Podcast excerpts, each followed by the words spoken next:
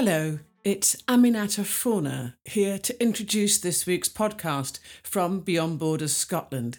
In light of recent events in Gaza, this week we've decided to reach back to the 2011 festival and an interview Mark Muller Stuart conducted with Dr. Izzeldin Abuelaish. In it, the doctor talks about the death of his three daughters and other family members in the 2009 bombing of Gaza and why he decided to write a book called I Shall Not Hate. In this riveting and highly emotional interview, Izzeldin charts his family's life under occupation. He also explains why fostering peace and understanding between Palestinians and Israelis remains the only viable option by which both peoples can secure a just and safe future.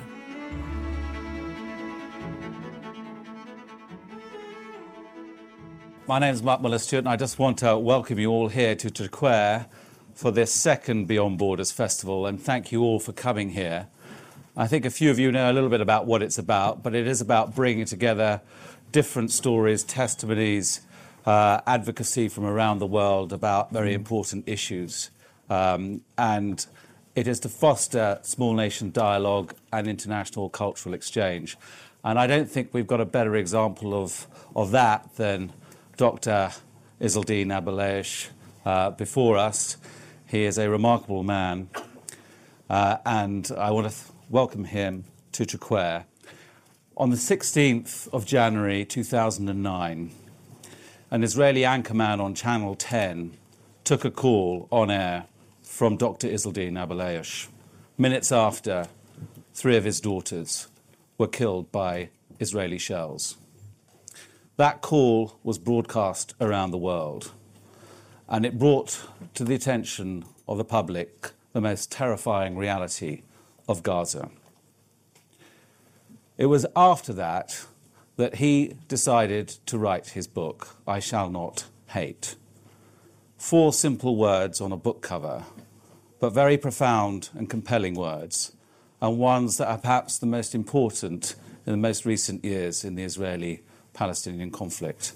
Four words uttered by a man who had not just simply lost three daughters and a niece, but in a sense lost his childhood, his historical community, indeed his siblings, and in one sense his beloved wife. Four words that, in fact, were then broadcast around the world through Izzeldin's journeys and resonated profoundly with a number of people from different cultures in different places, and perhaps mark a turning point for all those Palestinians and Israelis who are just tired of hating.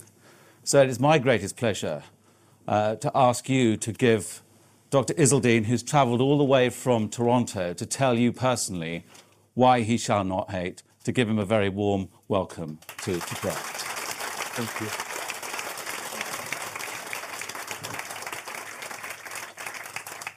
Izzeldin, um, uh, you lost, to lose one child is everyone's pa- parents' nightmare. To lose three is unimaginable. And to do so in the type of conflict that you have lived through uh, is simply beyond comprehension for many of us living here in the serenity of the, the borders. Can I just ask you, first and foremost, why did you decide to write this book? And, and how did you manage to write this book so close to these terrifying events? I started thinking of writing my book a few years ago. As a Palestinian child who was born raised, but where? In refugee camps. As a child that I never tasted my childhood. As if I was born for suffering. But during my childhood, I dreamed. And that's what I want each of you to encourage his children, his friends, to dream. Because I can oppress someone, I can occupy, I can deprive, but no one can prevent any one of us from dreaming. And later on, I realized that dreams are close to reality. With hard work, I dreamed to be a medical doctor. Where medicine for me, when I practiced medicine everywhere, and in 91, I decided to be the first Palestinian doctor to practice medicine in an Israeli hospital, where medicine has one culture, has one face, has one value. Has the human face and the value of saving lives. I did it because I believed in it, where medicine can be, can be a bridge between a human being. For about 15 years, I practiced it. I said, that's experience. How can I inspire and tell the people that we have a new way and a new approach, which is the human approach? But as a believer, as a Muslim, I fully believe everything has its time. And the time to write this book came after the awful, terrible tragedy. And number 16 for me will never be taken or erased from my mind. 16th of September 2008 is the day when I lost my wife of acute disease. And I thought it is the end of the world. Because as a child, if I was to choose whom to lose, I will say I want to be with my mother. The mother is the one who raises, who builds, who sacrifices, who is born to give. And my religion taught me the orphan is not the one who loses the father. The orphan is the one who loses the mother. He loses everything in life the passion, the support, the care, the love that we all lost. And my daughter Bisan, God bless her soul, who was 20, after she lost her mother, she said, as a student at the university, and many students, they think the most difficult exams in life are academic exams. She said, Now I realized one thing. The most difficult thing in life are life exams, and the easiest are academic exams. It's the loss of the beloved ones. And when we lose someone who is close to us, and in our nature, the, f- the children to lose the parents before, the parents to see their children lost in their life. This is odd.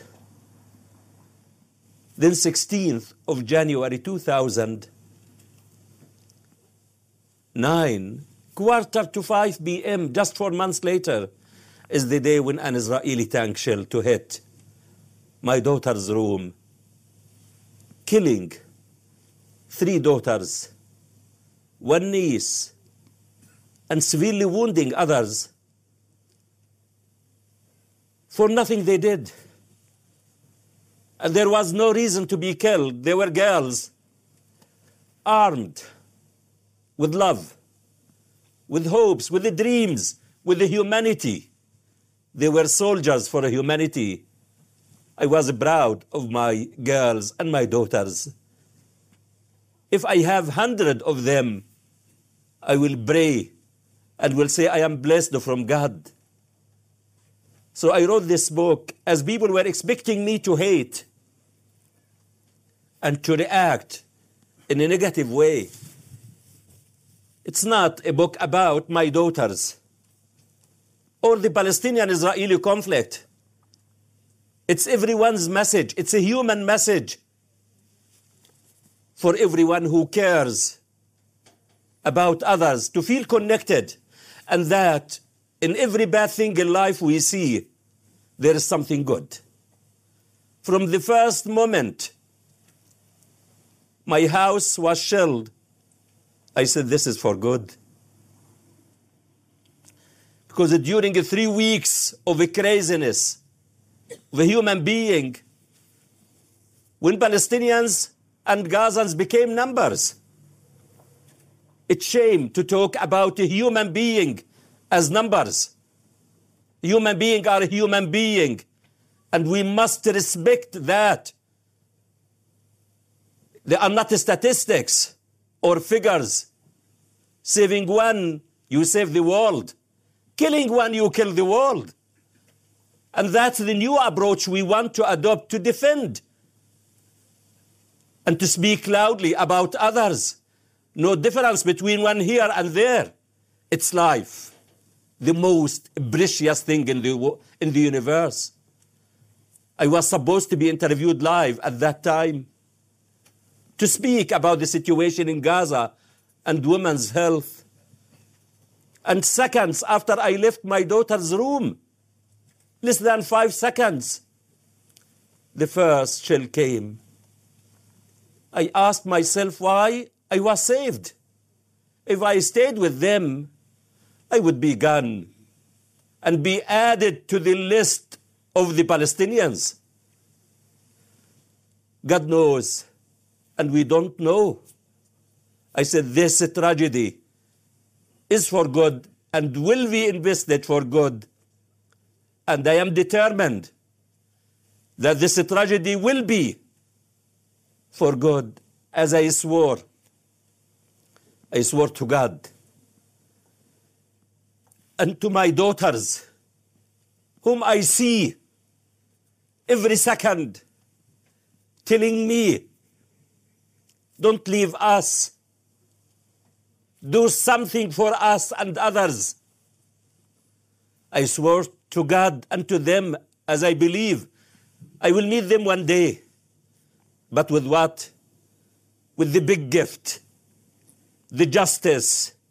They paid and sacrificed their souls and the blood with wisdom, kind words, and good deeds. And that's the message of the book for each of us to adopt it, to carry it, and to tell it to others. This is the right approach. Hate is not the right. My daughter Shada. And that's the second. We want to learn from our children. We have to listen to them. My daughter Shada, who was severely wounded during the war, she was in the high school and she was studying day and night during the war on candles to be one of the first in, in Palestine in the high school. There were girls that they never succeeded less than 97% in their schools. Their teachers used to fight to have them in their classes. She spent four months in the hospital. She lost her mother just at the start of the year, and now she lost the three sisters, niece, and she is severely wounded. What do I expect from her? After she lost the sight in one eye and two fingers in her right hand, she said, I have to go to study. Even in the hospital, she started to practice writing by the left hand. She did the exam, and the day we moved to Canada, they announced the result as nothing happened. She succeeded 96%. And now she is studying computer engineering at the University of Toronto. That's the success. The antidote of hate and revenge is to carry the pain, the wound, the scar, to energize you and sensitize others to succeed and not accept what happened. And that's what I am for. I'm devoting my life for the sake of my children, those who were killed and those who are living, and other children, to send on daily basis a blessings to my daughters.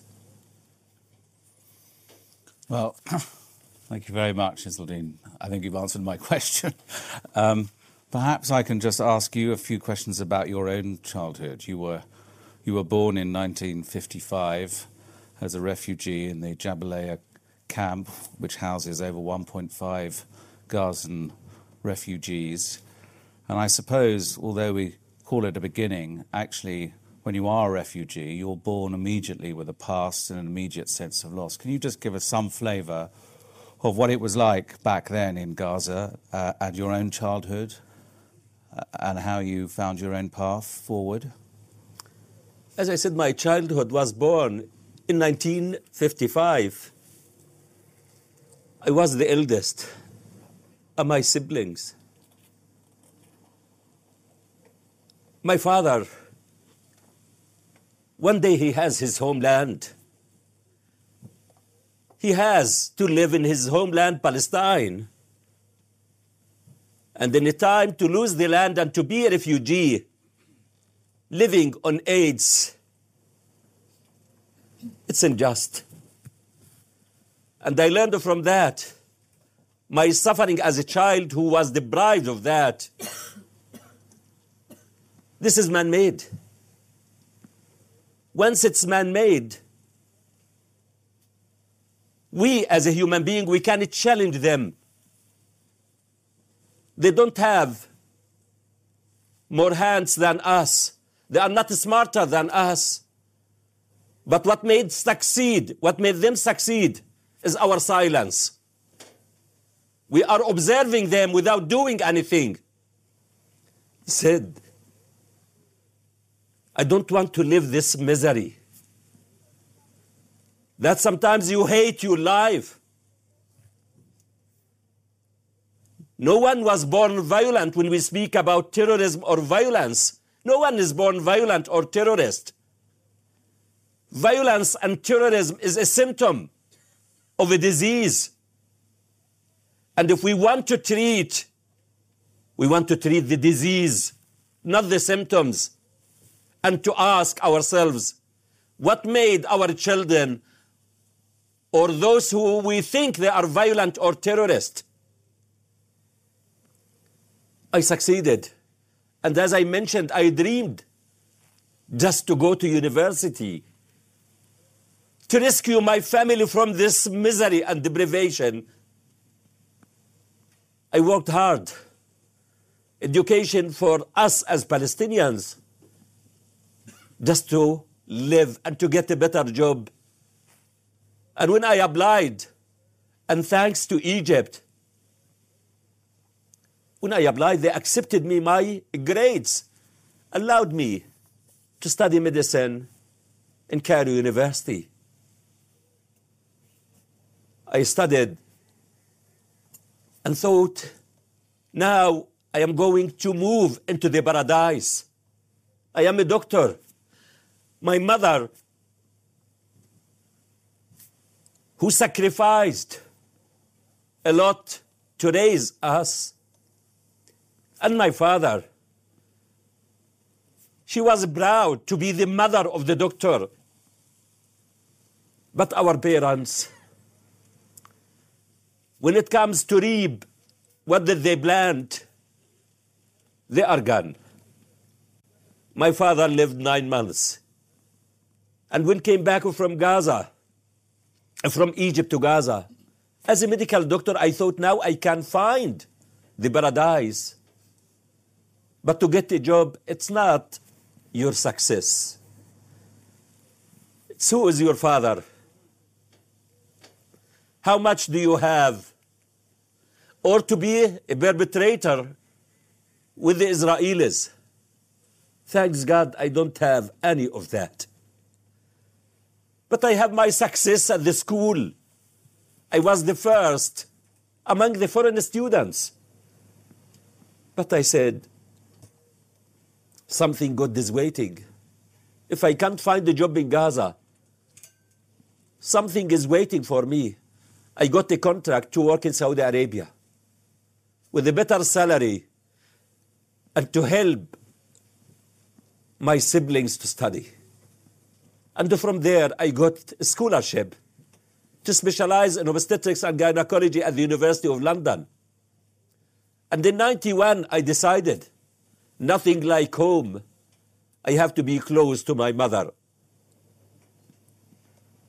In 91, I started to be the first Palestinian to practice medicine in an Israeli hospital where Israelis, they used to see the Palestinians as workers.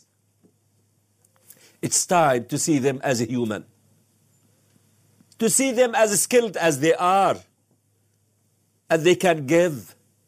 I believed in it. I succeeded.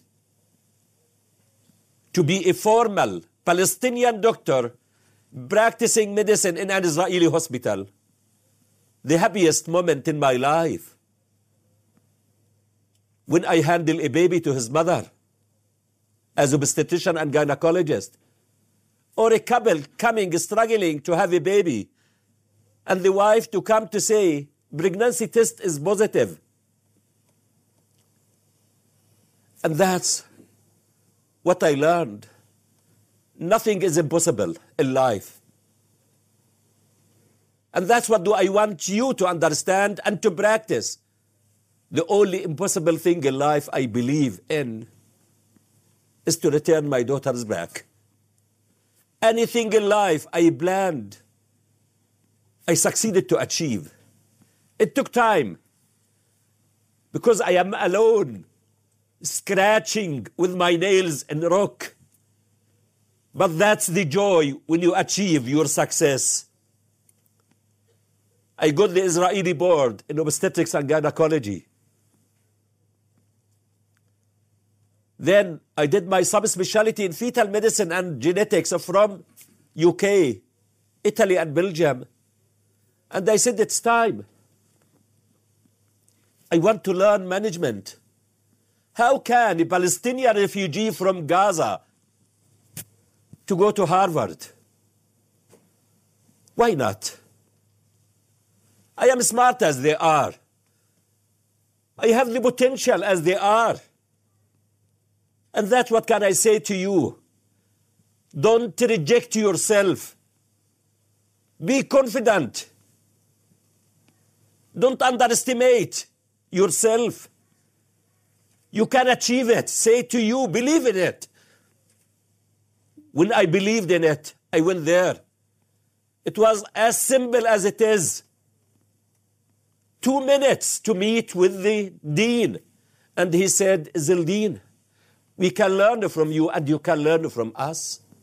I did it. I was proud of it when they wrote from Jabalia camp to Harvard. And that's what energizes me. And I feel this message, we are in need to spread it and to feel as one, to feel connected and to give and to share. In a time we lost that connection, in a time we lost the happiness and the love that we were created for. It's time, I think, even I believe, to start the change. And the change starts from within each of us, from inside, not from outside. Don't blame. You take the initiative and start the change. God will never change what is in people till they change what is in their minds, hearts, and souls. This is the key for the change. If we want this world to be a human and a beautiful world, and I can say to you, let us start it. And when we leave here with that message, we can change it as if it was, because it was deteriorated by others. And you can make it and correct this world.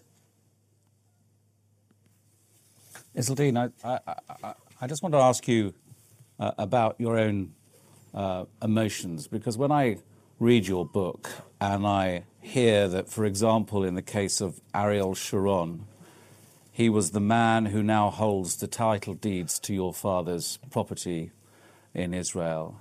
He was the man in the 1967 war who uh, terrorized Gaza. in that invasion and then bulldozed your own family house, the small little family house in which you and many of your other brothers and sisters lived. When you were that young, how did you feel towards Ariel Sharon and even now? Is he a hate figure? Does he summon up anger for you or do you forgive? When I remember that and those emotions, and to feel the anger and the outrage of not accepting it, it's not. And what can I do to challenge him? I remember when my house, which is not a house, it's two camp rooms, it's a shelter to protect us from winter and the sun of the summer. And when they came after midnight to say, you have to evacuate the house. There is nothing in the house. In 1970s, without electricity, even without running water in the camp, without any of the needs, just a few mattresses to sleep together on those mattresses. But for us, it was a palace. We were protected. We have a house. And that's if I want to hate. To hate to see anyone homeless. This is the most painful thing when we see someone homeless. I don't want anyone to feel it or to experience it. Immediate one week later, at that time I was 15 years old. I have to leave and to go to start working inside Israel to save some money, to help my family.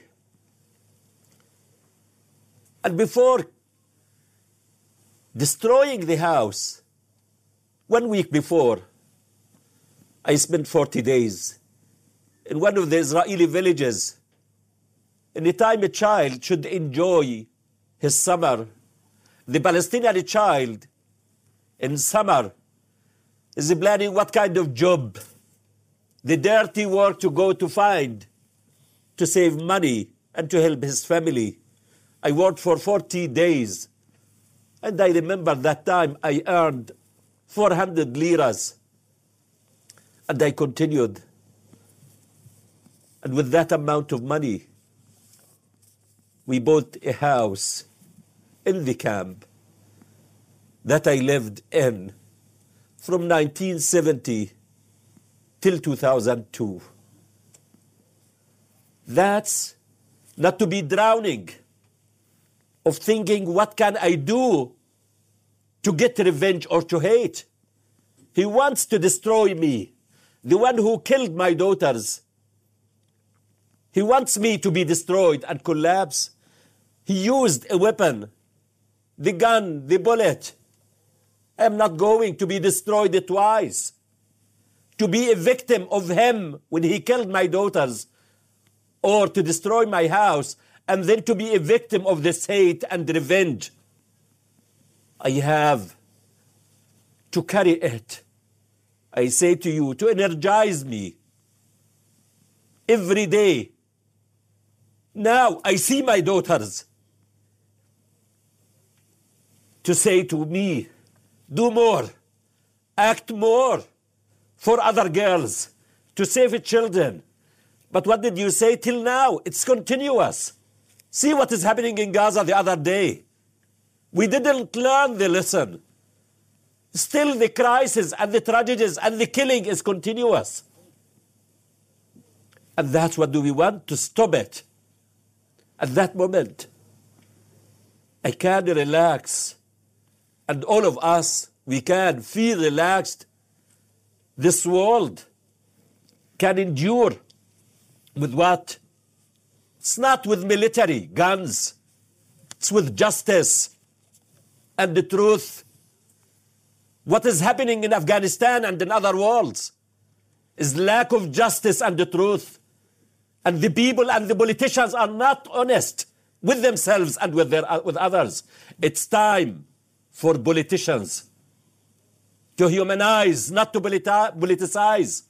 That's what do we need to be honest and to search for the justice where justice is to like for others what do I like for myself to put myself in the shoe of the others that's justice and that's what do we want to look for Dr. Marek Glezerman, who, who worked with you in Soroka, talks about how um, you never generalize your complaints. He, he, he almost, um, and he says, he, and you never condemn the injustices that suffered in general, but only in specific focused ways.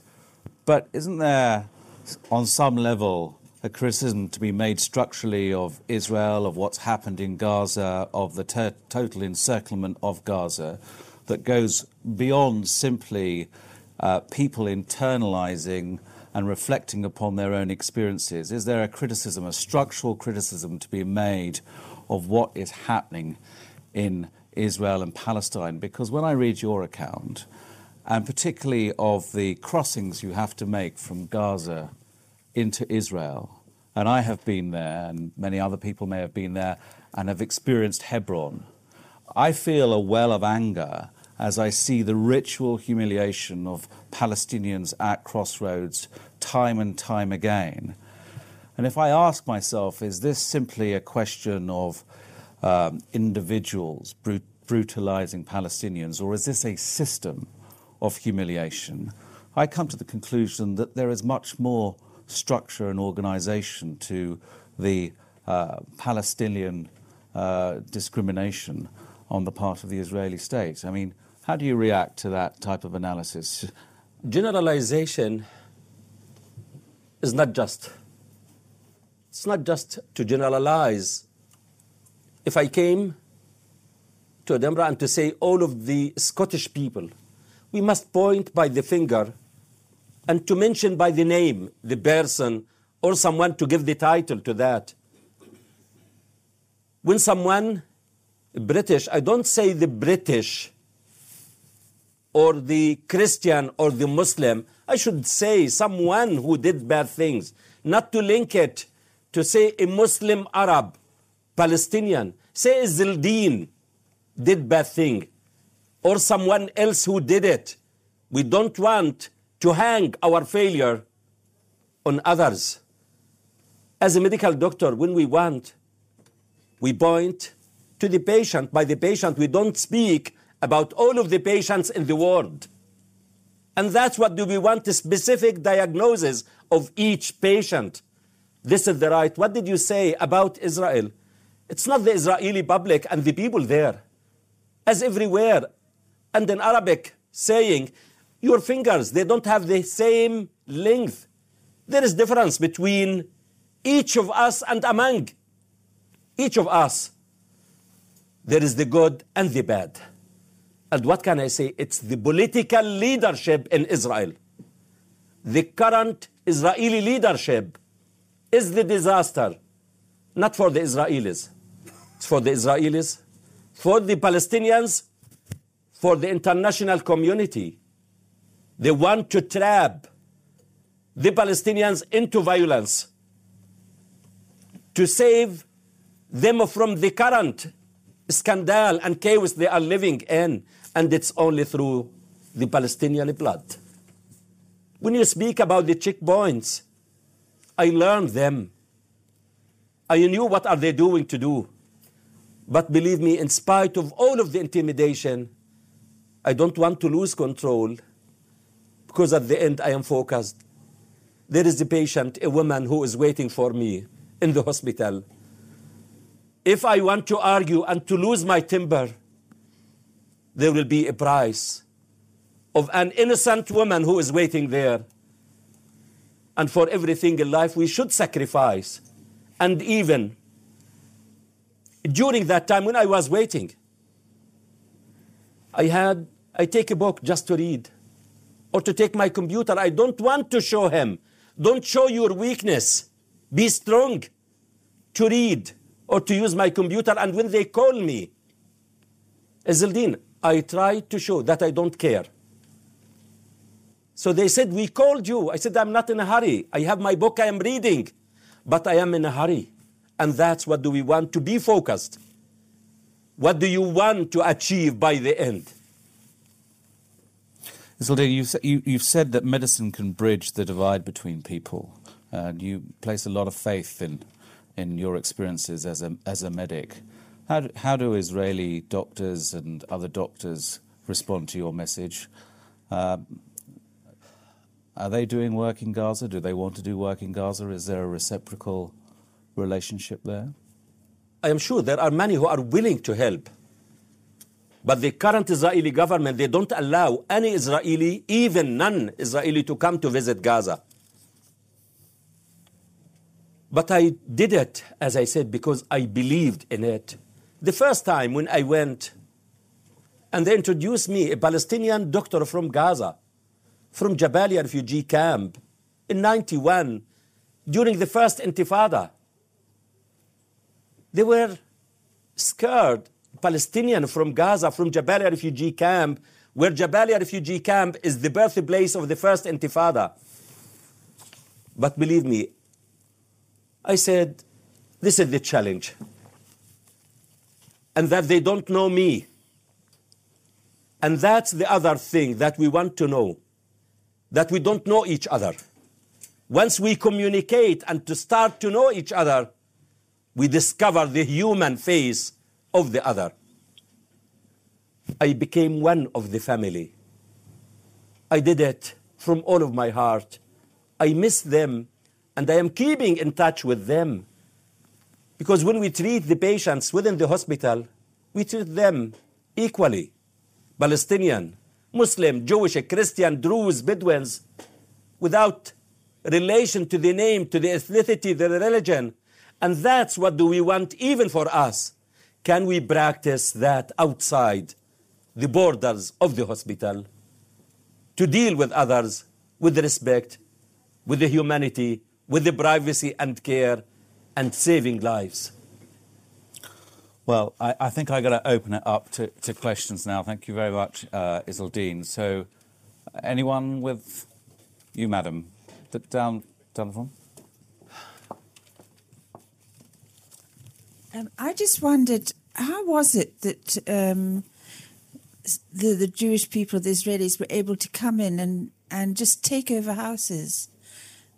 It just seems extraordinary, extraordinary to me. I mean, it's very emotional. Which year?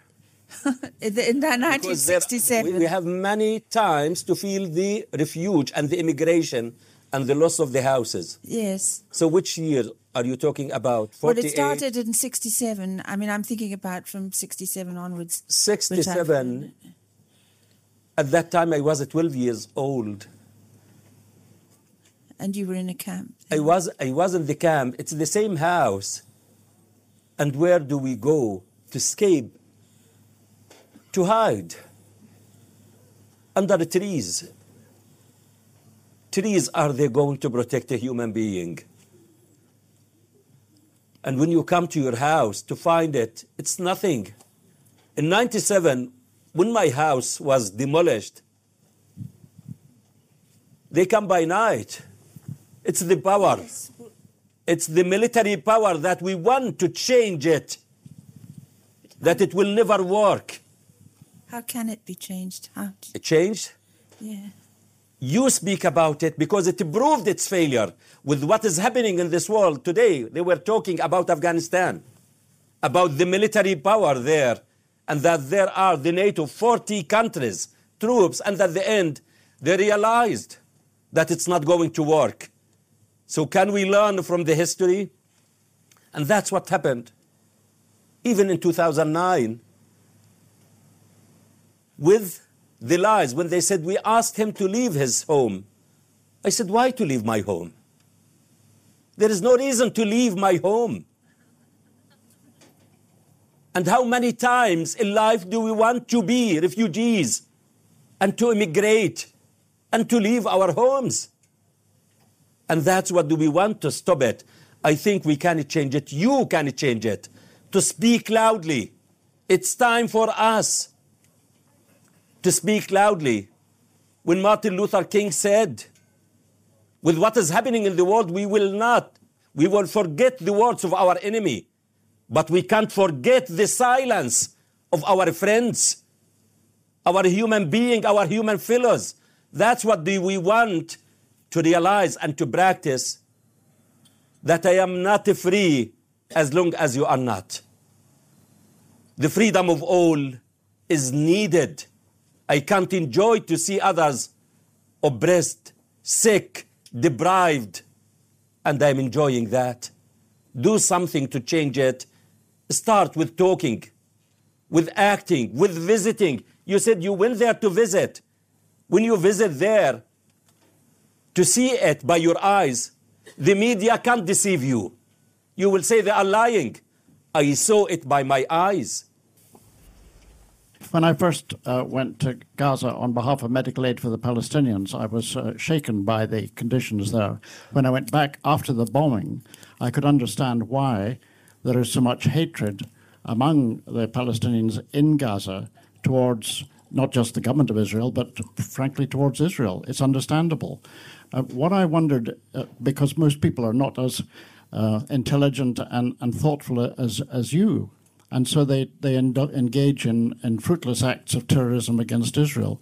What I want, uh, wanted to ask you is leaving aside hatred, do you not feel a sense of disappointment, irritation, call it what you like, about the government of America, the governments of the European Union, who maintain normal relations with Israel, trading agreements, and all the rest of it, condemn things verbally, but don't actually put any pressure on them at all to mend their ways?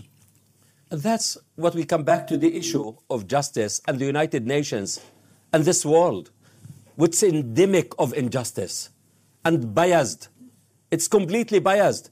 After what happened a few days ago with the violent acts that I condemn any military or violent act, but President Obama to express his condolences to the Israeli families what about the Palestinian families? They are human as they as the Israelis. They deny them. And this, what do we want to ask ourselves? Not to blame the Palestinians when they say when they see this prejudice, injustice, eh, practices against them, they lose control. But we want to ask who made them lose control? It's the international community, the United Nations which we think it's neutral and they it's set up to save and to help. It's biased and completely politicized. And that's what do we want when you speak about terrorism. No one Palestinian is willing to be a terrorist. He is fighting to save and to live. Palestinians are living there, as you said, they have no life. Their life is deprived of everything. Palestinians are fighting to live. But others in this world, they are living to fight. And that's what do we want to stand for, to stop those who are living to fight. Many in this world are living to fight. But other people in Afghanistan, in Iraq, in other countries, they are fighting to live. Help them to live. And others fight in order to live. Thank you very much for your words and for the book you have written. Um, do you can you give us some suggestions about how doctors and medical associations in this country uh, things they might do to help? I think in UK, the medical associations and the healthcare professionals, in general, they are doing their part. They are speaking loudly. They are going there, even at the individual level. They are going there to help in Palestine, in Gaza, in the West Bank, and in other places. Even I can say to you, if they can't do in Gaza or the West Bank, the world and the needs are massive in this world. They can go to other places. Do where can you do and to help. If they can't, if the borders can't allow them to go to Gaza, what prevents them from going to other countries in Africa and Asia and other places? they are doing, and each of us to do his part. Medical doctors, with their message, who are messengers of peace and humanity. And they can make it. Well, Izzeldin, can I just ask one last question? Yes. Uh, and that is about your foundation. If you could just say a few words about what you are trying to do and um, your Daughters for Life Foundation. Daughters for Life Foundation, it's a Canadian registered charity. Because as I said, my daughters were able to plan and to achieve their plans. As students, as their father has the resources to fulfill their plans. And it's not the biology, it's the humanity. I want to see the plans of my daughters achieved and fulfilled by other girls. And I fully believe in the potential of girls and women. As my mother pushed me to succeed, I think this world it's time to give the women the right role. It's not rights or status, the right role. Believe me, if they didn't succeed, they will never make it worse as it is now. Just give them the opportunity to do it. And this comes through education. In Afghanistan, I worked in Afghanistan. I said it. The strongest weapon there is to educate girls and women. It will be the most efficient and effective mean of changing the situation in Afghanistan. It's not military. Empower the women there. So a healthy, educated girl and woman will raise healthy, educated children, husband, family, community. The woman is the school. If we equip that school with the means to be educated, the generations will be a healthy, educated one. And that's why this Foundation for Girls and Women for Education and Health in the Middle East. This year we gave 35 awards to newly graduate girls from six countries. It's not girls who succeeded from welfare, succeeded from hardship, to encourage them in Egypt, in Palestine, in Jordan, in Syria, Lebanon, and Israel. And will continue that effort and those efforts to encourage others to do. And that's the good, I can say, from that tragedy. The good from that tragedy to see the daughters' plans spreading everywhere and making a difference in the human face. Dr. Izzeldin Abuelaish. Thank you.